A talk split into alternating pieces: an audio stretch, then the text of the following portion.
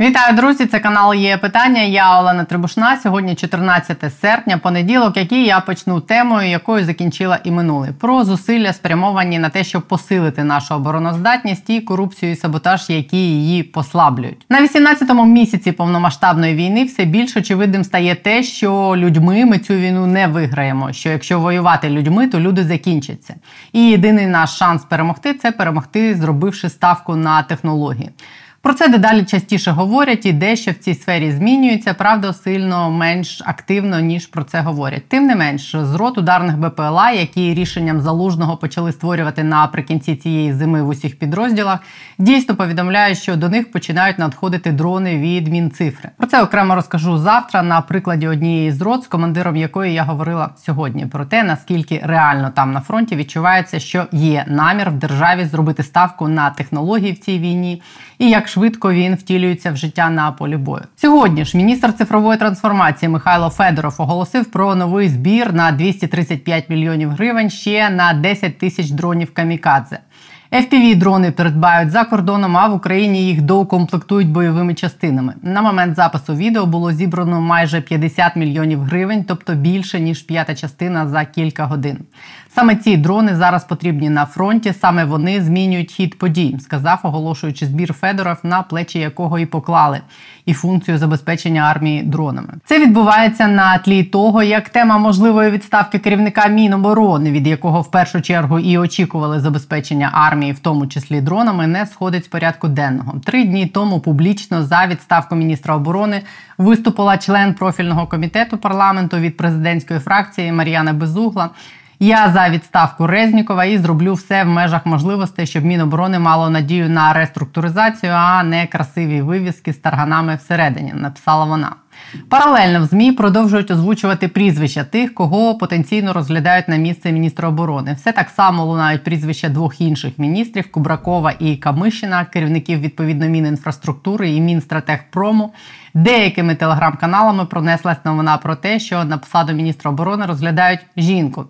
Серед прізвищ жінок, яких розглядають, нібито пролунали прізвища двох чинних міністрок Ірини Верещук, міністерки з питань реінтеграції тимчасово окупованих територій, та Юлії Свириденко, міністра економіки, а також волонтерки Марії Берлінської і Дарії Каленюк, виконавчої директорки Центру протидії корупції. Пролунали усі ці прізвища жінок в конспірологічному контексті, що мовляв, жінку на посаді керівника Міноборони України хочуть бачити західні партнери, зокрема Штати. Думаю, білий дім це могло б здивувати швидше за все. Це схоже на промацування настроїв всередині країни. Каленюк і Берлінська зауважу одним із перших публічно сказали про те, що відставка міністра оборони не назріла, а перезріла після скандалу. Сама Марія Берлінська сьогодні опублікувала текст відповідь на ці чутки під назвою Міністерство поразки.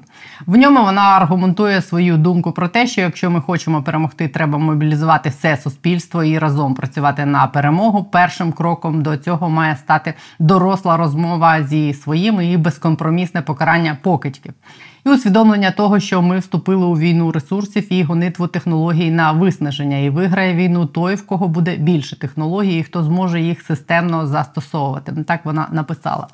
Текст свій вона закінчила словами про те, що жодних політичних амбіцій вона сама не має і не претендує на жодні посади. А Міноборони має очолити людина, яка має конкретні досягнення в кар'єрі, яка вибудовувала великі бізнес-процеси і організації, має хорошу освіту, досвід адвокації на міжнародних переговорах і конкретні досягнення у допомозі фронту. Приблизно те саме вона говорила і мені особисто наприкінці минулого тижня. Символічно одночасно сьогодні вийшла в іншому виданні колонка чинного міністра Олексія Резнікова. Він пише в ній, що підвищена увага суспільства до забезпечення війська дронами і технологічними засобами ураження загалом зрозуміла і пояснює, чому суспільству здається, що робиться замало. Аргументує Резніков тим, що не всі процеси публічні, що запит збройних сил значно перевищує можливості бюджету країни і Міністерство оборони вимушено максимально ефективно витрачати виділені кошти. Пояснює повільність процесу озброєння армії дронами надлишковою бюрократією і тим, що для Міноборони в пріоритеті не тільки кількість озброєння, а й якість, технологічність і ефективність його використання.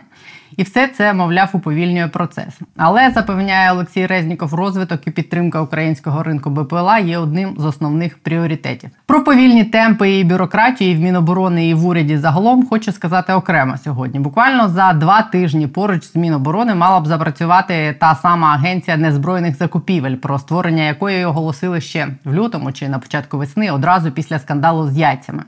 Вона очевидно не запрацює восени. Два тижні тому людина, яка її створює, яка мала б її очолити, Арсен Жумаділов в інтерв'ю пояснив це ось так. Ми з вами зустрічаємось е, в кінці липня. Е, цей скандал у нас почався коли в січні. Е, з міністром вперше я почав говорити про це в лютому. Півроку минуло. Я не можу сказати, що це дуже швидкий темп створення агенції. В теорії можна було би її створити ще навесні, з тим, що зараз влітку вона би підготувала перші свої тендерні процедури, вийшла би на прозоро, проторгувалася би і може станом на сьогодні. У другому півріччі вже би укладали договори. А ви свій маршрут бачите, що після офісу ви очолюєте агенцію? Так. І на це є зелене світло, і ну, з самого початку так проговорено. Тобто, ну, це є зелене світло, але при цьому, скажімо так, немає автобану, е, який е, би став для мене власне дорогою, якою я би проїхав на це зелене світло. Скоріше, це зелене світло. Я такий так тут же дірка Треба ще, у дорозі. Асфальт покласти. Такі, да, да, ну так ти там ну, проклади там асфальт, засип це все ну, піском, будматеріалом. Оце ж ти ж знаєш, як це зробити. Але зелене світло є. І це, мабуть, головна причина, чому в суспільстві є відчуття, що все відбувається сильно повільніше, ніж вимагає війна. А все інше це другорядне. Ну і очевидно, корупція теж є одним з аргументів, точніше, бажання у когось на якихось рівнях управління зберегти корупційні лазівки. Буквально минулого тижня Юрій Ніколов, редактор видання Наші гроші зі статті якого про тилових пацюків Міноборони і почалася ця реформа Міноборони, витягнув на світло ще кілька скандальних закупівель Міноборони. Там розпиляли на формі для військових сотні тисяч вже не в гарячці перших днів війни, а перед самим новим роком, коли в Міноборони ймовірно комусь стало здаватись, що небезпека минула і можна продовжувати прикурювати на закупівлях. Відповідальності досі ніхто не поніс за це. Юрій Ніколов сьогодні і буде тут на є питання. З ним поговоримо і про відставку, і про те, як випустили з СІЗО заступника Резнікова, і про ще дещо важливе про судову реформу, до якої Ніколов від сьогодні теж буде залученим, конкретно до перевірки на доброчесність суддів. Сьогодні було обрано новий склад громадської ради доброчесності, яка має допомагати оновленій вищій кваліфікаційній комісії суддів з оцінкою доброчесності суддів. ВККС за допомогою громадської ради доброчесності в найближчі два роки належить провести кваліфікаційне оцінювання майже двох тисяч суддів і добрати 700 суддів на вакантні посади в апеляційних судах. До складу цієї громадської ради доброчесності обрали, зокрема, і Юрія Ніколова, а також мене. Які її повноваження, який вплив вона буде мати на процес очищення судової системи? Про це також трохи розкажемо зараз. Перед тим нагадую, не забудьте підписатись на її питання і поставити вподобайку, щоб більше людей в країні розуміло, що тут відбувається. Нас тут вже майже півмільйона. Про процес очищення судової системи. Ми тут точно будемо продовжувати розповідати тепер зсередини. Юрій Ніколов про все це далі на є питання. Вітаю тебе, Юра. А вже кілька тижнів не сходить стрічок новин із телеграм-каналів е, тема відставки Олексія Резнікова. Ось буквально три дні тому сама Мар'яна на хвилину безугла, яка є членом профільного комітету, написала, що вона її підтримує повністю. Я навіть зачитаю. Вона сказала, що вона за те, щоб Міноборони отримала шанс на зміни, а не просто відбулося е, зміною вивіски, і там далі продовжували розмножуватись таргани. А ти, як людина, яка фактично запустила всю цю історію е, ще в лютому. А як тобі здається, з тих прізвищ, які ти чуєш, е, йдеться про можливість е, змін всередині міністерства, чи йдеться швидше про заміну вивіски? Ну прізвища, на жаль, чутно такі, які всі відмовляються. Ну то знаєш, виявляється для всіх дуже складно і проблемно зайти в Міністерство оборони а, після того, що там з'ясувалось. Ну, остання, так скажімо так, чутка, що до мене долетіло, це те, що новий міністр може бути людиною в погодах. Тобто, взагалі, генерал якийсь джерело каже, що це не сирський, той хтось інший. Ну, поживемо, побачимо, але поки що от минають дні, минають ночі. А Резніков працює все далі і далі. Та і і Міністерство оборони, до речі, вже тиждень пройшов як абсолютно у своєму стилі неповторному. Воно так само не відповіло нам і цього разу на запит дзеркало тижня стосовно нашого розслідування, яке ми направляли їм до публікації. І так само от зараз взагалі не коментують ніяк те, що ми е, розкрили по їхнім закупівлям. Тому о, в мене очікування прості. Я хочу нового міністра, який би е, навів би хоч трохи ладу в його корупційних потоках свого відомства, е, знизив би цю мовно кажучи, градус корупції е, і покращив, просто реально покращив взаємодію з ЗСУ в плані озброєння. Ну, щоб о, е, нашим солдатам не доходило якесь, е, вибачте, гамно із, із палок і веток, там е, щось зліплене, да, якісь там турнікети убогі, типу що що, ну, щоб ми отримували краще. Ну от, але хто це може бути людина? Ну хто є такий, щоб радити верховному головнокомандуючому? Ні, ну, я я тебе все одно хочу спитати: ти бачиш таку людину? Ні, ні, ні, я справді я не хочу влізати в цю історію, лобіювати якісь конкретні прізвища. Тим більше, що навіть коли а, я назву прізвище людини, яка мені справді подобається, да, то це неодмінно буде використано проти цієї людини. Ну так вже на жаль працює а, наш офіс президента. Що, скажімо так, порада там від людини на кшталт мене може бути навпаки чорною міткою. А, Дивіться, ну нікого там похвалив, ужас. Е, краще я промовчу е, з рекомендаціями і е, з усім. Тобто, я моя робота проста. Я показую те, як влаштовано міністерство оборони зараз. Гіпотетично на посаді міністра оборони жінку ти готовий уявити?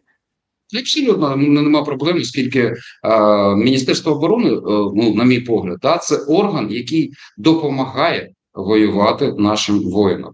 Це орган, який має забезпечити наших воїнів всім необхідним для війни. Тобто, це насправді тиловий орган. Ну тому жінка, не жінка. Ну скажімо так, більшість працівників в наших грошах, які знаходять системно а, колупаються в корупції, це дівчата. От у дівчат е, багато речей справді виходять краще. Тому жінка так жінка, стадіон так стадіон.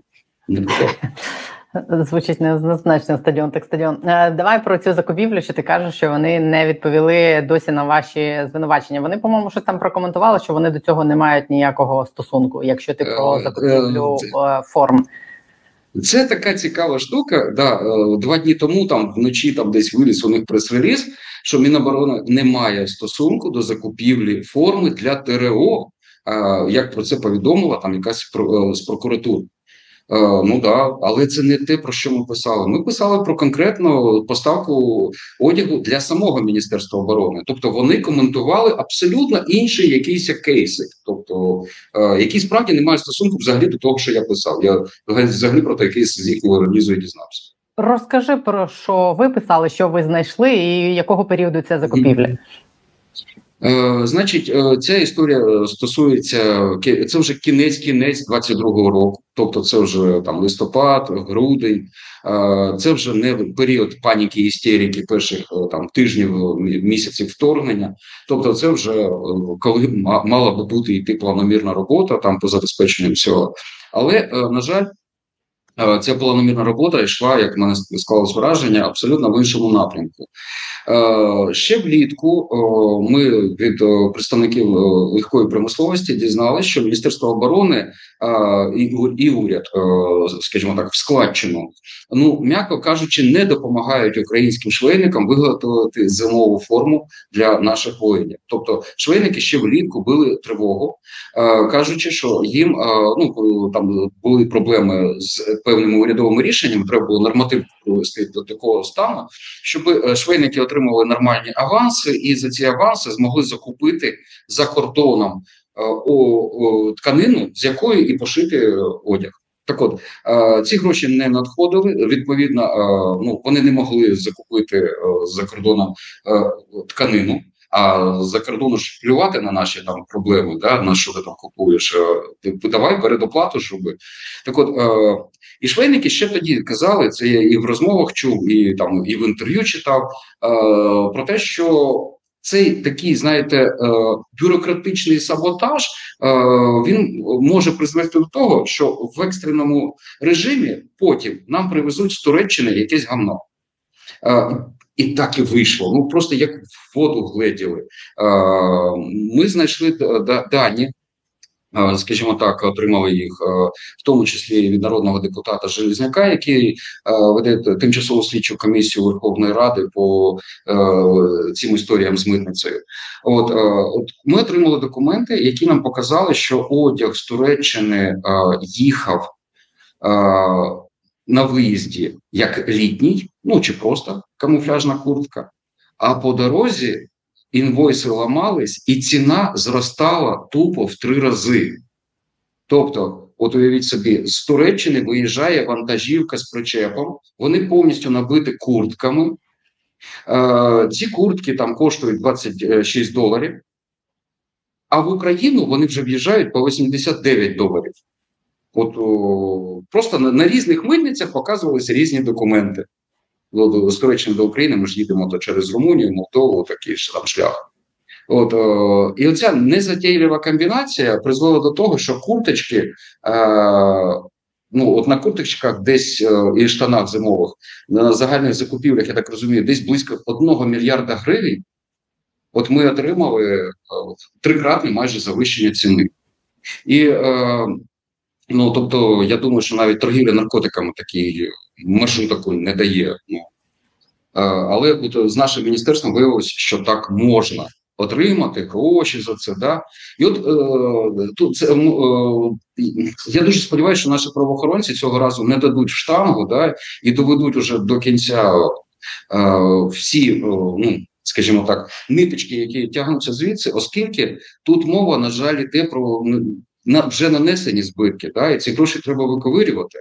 Але для цього ж треба розуміти, а хто ж у міністерстві та людина, яка, побачивши, що їм привезли замість зимових курток, що попало, ну це на, на навіть знаєш, е, на ощуп можна так от помацати і зрозуміти, що там нема синтепону всередині.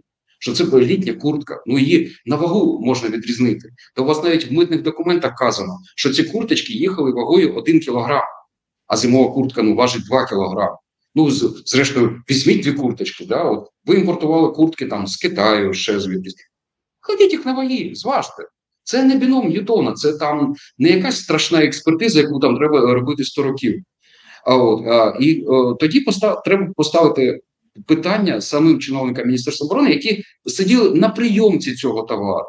Тобто, якщо вони відмовились приймати цей товар, так, то покажіть, в якому акті вони написали, що це ми відмовляємося приймати цей товар, тому що він гамно. От де це написано? Тому що в чому важливість цього питання? Тому що якщо б вони такий акт написали, ну що ми відмовляємося через низьку якість, тоді мала б відразу летіти судова історія. Ну, збитки, оце компенсація, гроші назад. Давайте шукайте. Ну де? Ну я судовий реєстр подивлявся, я щось е, не знайшов такого позову. Тому, скажімо так, е, тут, на жаль, корупція вже отака розгалуджена, аж отак от пішла різним манівцям, що це вже не питання одного резніка. Там, жгі, господі, на напалм чи що. Це закупівлі кінця минулого року е, самого міноборони. Тобто, теоретично, це е, ті Хмельницький Шаповалов, які вже і так е, в СІЗО. Да, це їх да, да, да. І до речі, закупівлю оце ж одягу у цієї фірми. От їм нещодавно до епізоду, ну як кажуть на сленгу правоохоронців, тобто їх починали з бронежилетів, потім пішла в хід оця форма. Ну, ми ще розкопали історію з сухпайками, теж з Туреччини е, ну, минулого року для солдатів Міністерство оборони закупило е, сухпайки е, вегетаріанські. Ну, от уяви собі для солдатів вегетаріанські сухпайки, якісь там каші, булгури там і так далі. От е, коли Міноборони їх отримало, воно, звісно, здивувалося, що це солдати в окопі будуть без м'яса сидіти. Вони попросили фірму постачальника замін, ну, е, додати м'ясне туди, і от туди додали курячий паштет невеличкий, там 100 грамовий всього, е, який ми так розуміємо, що його вартість у цієї там 100 грамової баночки там більше 150 гривень чи щось таке виходить так. Ну я такого паштету, чесно кажучи, в Україні взагалі не бачив. Е, от, Але фірма, щоб влізти в свіжий кошторис, е, е, замість паштету ну, вийняла з цього сухпайка хімічний розігрівач. Ну, знаєте, така хімія, що коли ти сидиш в окопі, ну ти не можеш багаття розвести там, щоб підігріти. Цей хімічний розігрівач, ти так ну, прикладаєш, мовно кажучи, до нього баночку з цим паштетом, вона він його гріє. Так оцей розігрівач викинули. Називається або паштет, або розігрівач. І питання, і це питання теж велетенське за розмір там сотні мільйонів гривень. Ну от і оця діч, ну на жаль, як ми копнули це в різних напрямках. Ну я думаю, е, Шапошнікову і Хмельницькому там вже ну абсолютно ну не приходиться писати листи оці сльозливі до, до президента Зеленського, Зеленського е, з проханням відпустити на свободу. От реально це ж Богдан Хмельницький, фу, вибачте, е, Шапошніков нещодавно таки викатив реально оприлюдно на українській правді. Шаповало, Шаповало, перепрошую, В'ячеслав Шаповало на українській правді оприлюднив листа до Зеленського, якому так і заявив, що пане президент, ви ж коли почалась війна, ви ж мені казали, щоб я просто тягнув всякі люби, що знайду в Україну, бо у нас на складах пустош взагалі. Ви ж казали, що розбиратись потім будете з усім. І от коли наступило це потім, почали розбиратись, типу, він вже викатує якісь претензії Зеленському, да, що з його ділішками розбираються.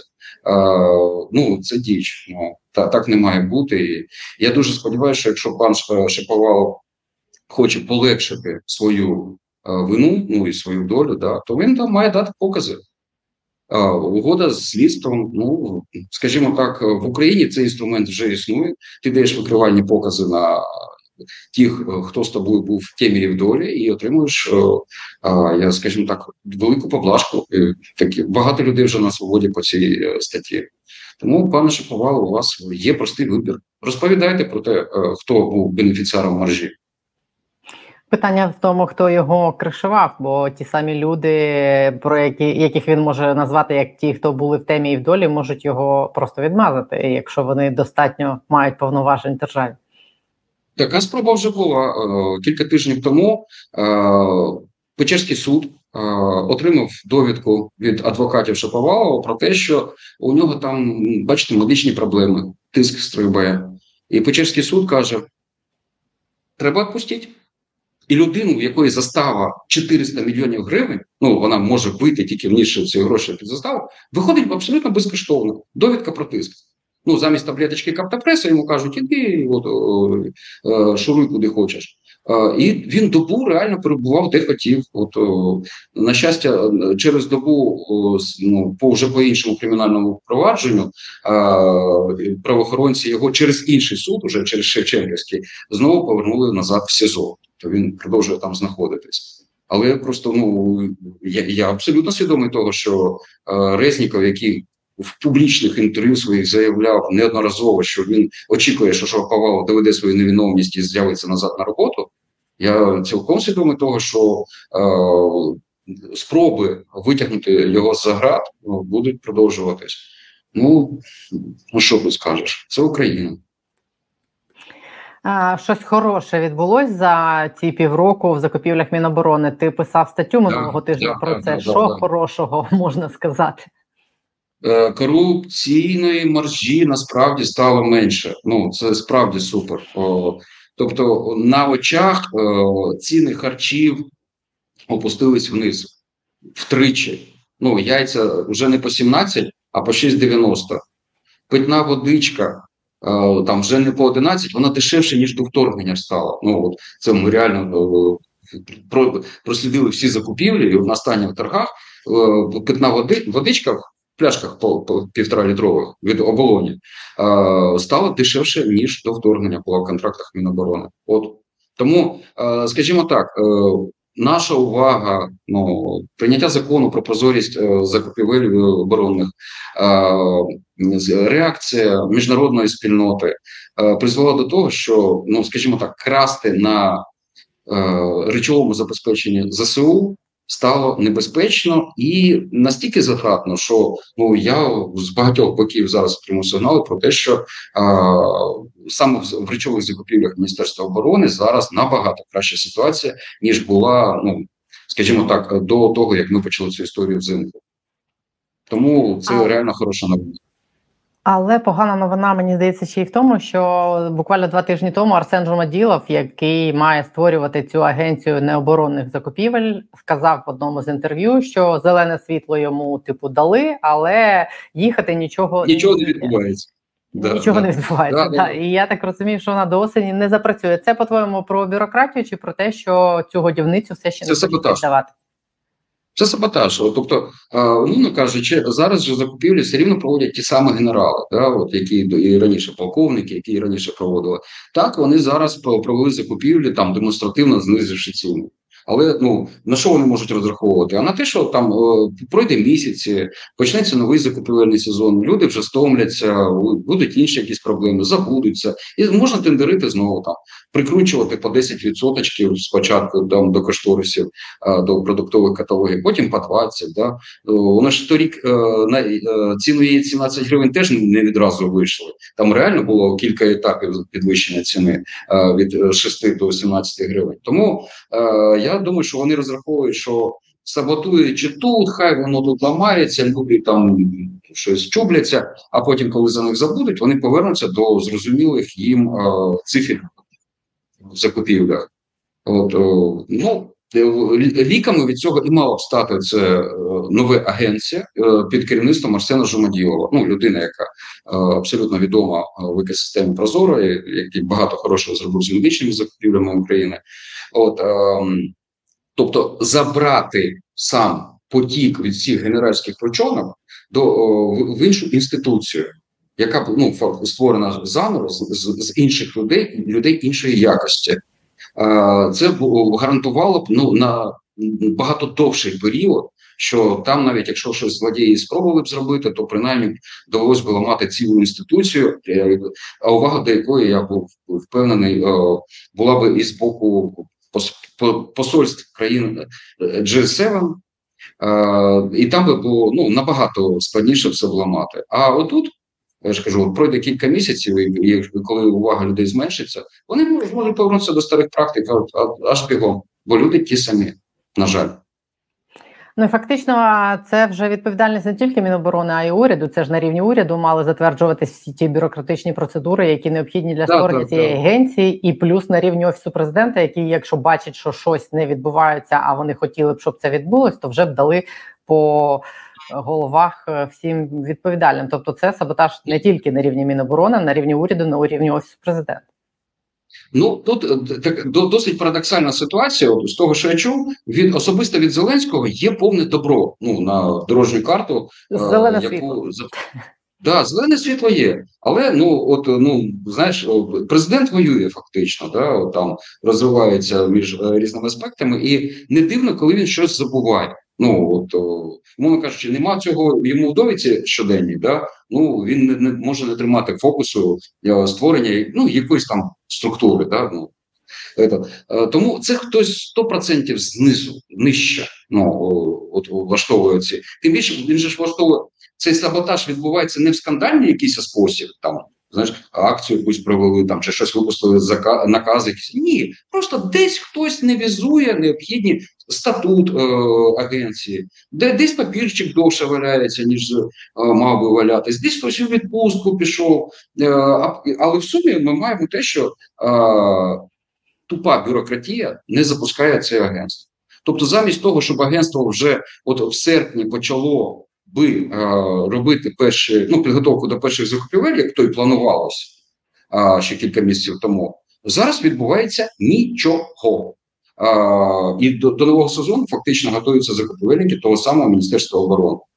Не відбулося навіть призначення нового керівника департаменту закупівель Міністерства оборони. Тут теж планувалася хороша людина, ну е, яку я там теж знаю і, і розумію ну, її як, якості.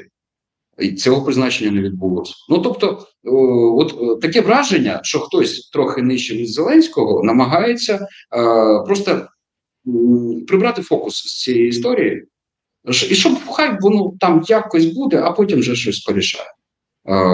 От оцей хтось, оце, я думаю, і є бенефіціаром цих всіх е, е, історій, які розкопує Міністерство оборони. Ну що я можу сказати? Е, ну можу е, пообіцяти лише одне: ми продовжуємо слідкувати за діями так бездіяльністю чиновників, і, і так залишити ми цю тему не дамо. На жаль, мова йде про е, занадто великі гігантські гроші. Ну тобто, харчування е, ЗСУ, от тільки харчування, це 50 мільярдів гривень на рік. Ну навіть 10% від цієї суми це гігантська прорва. Ну 10% 50 мільярдів це 5 мільярдів гривень. За 5 мільярдів гривень ми можемо купити півдрони для всієї е, армії воювати. Ну, сорян, це не можна залишити ось просто так, що типу, ай, це ж всього там 10% завищення ціни або ще щось. Це не можна так лишати. Це наше біологічне виживання. Називається скільки е, скандальних закупівель ще Юрій Ніколов має витягнути на поверхню у Міністерстві оборони для того, щоб створили агенцію ну, незбройних закупівель. Вже не тільки я багато журналістів працюють в цьому напрямку. Тобто е, і це вже люди навіть в Фейсбуках пишуть. Тобто, це вже вийшло за межі просто журналістських розслідувань. Українці ну Знаєш, мене таке враження, що українці е, все далі краще краще е, вчаться рахувати наші спільні гроші. Ну тому що ми виживаємо за рахунок того, що чи є в нас гроші на дрони, чи нема. От мене, мене таке враження, що загальний е, рівень такий е, бідності ну, економії, в якій ми живемо зараз, примушує людей рахувати, і саме це а, не дасть е, цій темі заглохнути, щоб там собі не думали там в оточенні Зеленського про а, цю годівничку. Так, е, ще одна у мене до тебе тема і питання. Останнє е, сьогодні збори громадських організацій е, вибрали новий склад громадської ради доброчесності, яка буде допомагати оновленій вищій кваліфікаційній комісії суддів з оцінкою доброчесності суддів. Тобто, це ну я маю сказати, що і я Вітаю, і тепер в цьому органі. Вітаю, колега. І, і ти в цьому списку, і я в цьому списку. Да. Вітаю чи співчуваю. Я в двох словах, що тепер ці два органи мають разом очистити, ну допомагати очищати судову систему. Це йдеться про закінчення кваліфікаційного очищення майже двох тисяч суддів і добору ще 700 е, в е, апеляційні суди на вакантні посади. Я переадресую тобі запитання, яке під е, цими повідомленнями писали в коментарях. А, Чи впливає на щось в принципі громадська рада доброчесності, чи е, має там е, якусь цінність, присутність тебе, зокрема, наприклад? Mm -hmm. Кілька років в Україні вже не вистачає суддів. От просто не заповнені вакансії. От просто є кажуть вже навіть на рівні анекдотів, що є містечка, в яких просто є будівля суду, і нема суддів, от жодного, от просто там не відбувається е, судочинство і вже давно.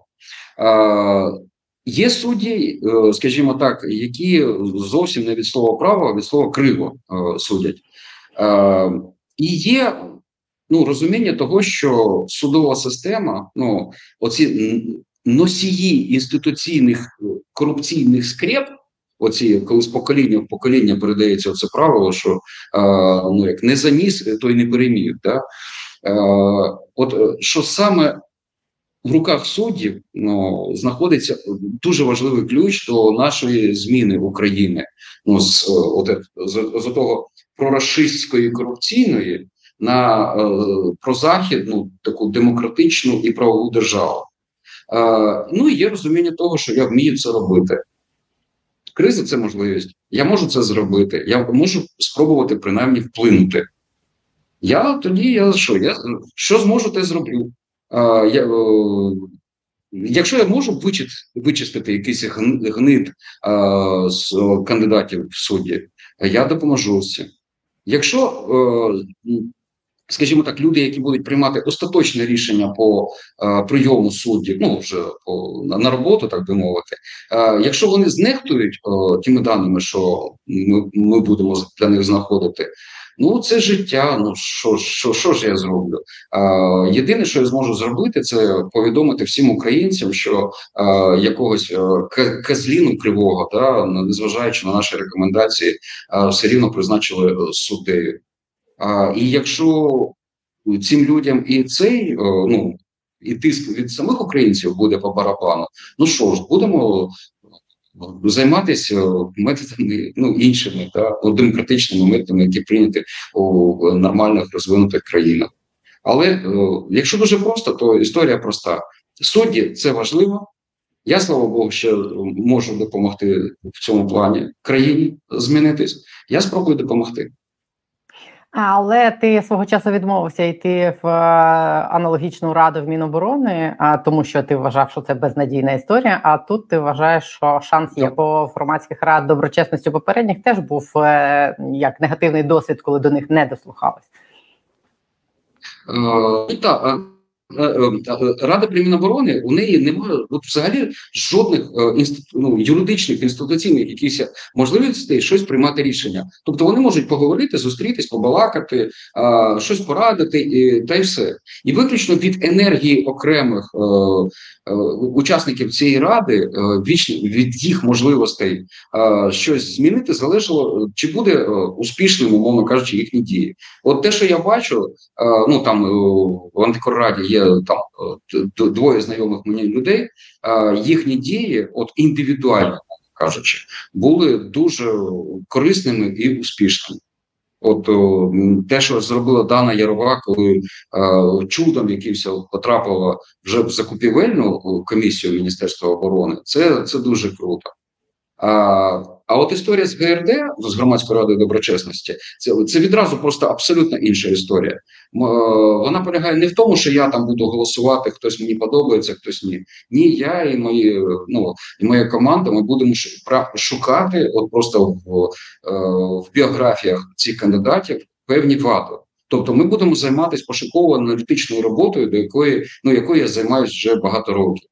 Тому о, просто я сфокусуюсь зараз не там не на не на тендерних якихось королях, да, а більше на на суддях. От, ну, Знайду додатковий час десь о, в добі, щоб ще і цьому приділяти. Тому що прямо зараз відбувається дуже цікавий процес в кошторисах. О, Тобто Україна готується до неймовірного, як для мене, це просто такий неймовірний ривок, який можна буде назвати, порівняти ну, з тим, що ми запустили Прозоро. От е, готується відкриття всіх кошторисів будівельних в Україні. Тобто, такі рішення ну, з боку держави вже є. Тепер очікуємо його запуску, і і там теж треба от, уяви собі всі кошториси відкрились, і там цим теж треба займатися. Тому, скажімо так, е, поле діяльності велике, е, і е, виходячи з того, що криза це можливість, ну і війна, як будь-яка криза, ну для нас це можливість реально змінитись капець від самого низу там до самої гори. Будемо використовувати цю можливість. На жаль, це та робота, яку неможливо відкласти там. Я через місяць займусь, чи через три, там чи через півроку. Ну коли поступово воно все відразу зараз котиться. Тому бо це потрібно було на вчора. Ну і принаймні публічності ми цьому процесу будемо намагатись точно надавати і прозорості. Да. Дякую тобі за розмову. Юрій Ніколов був на є питання. Дякую.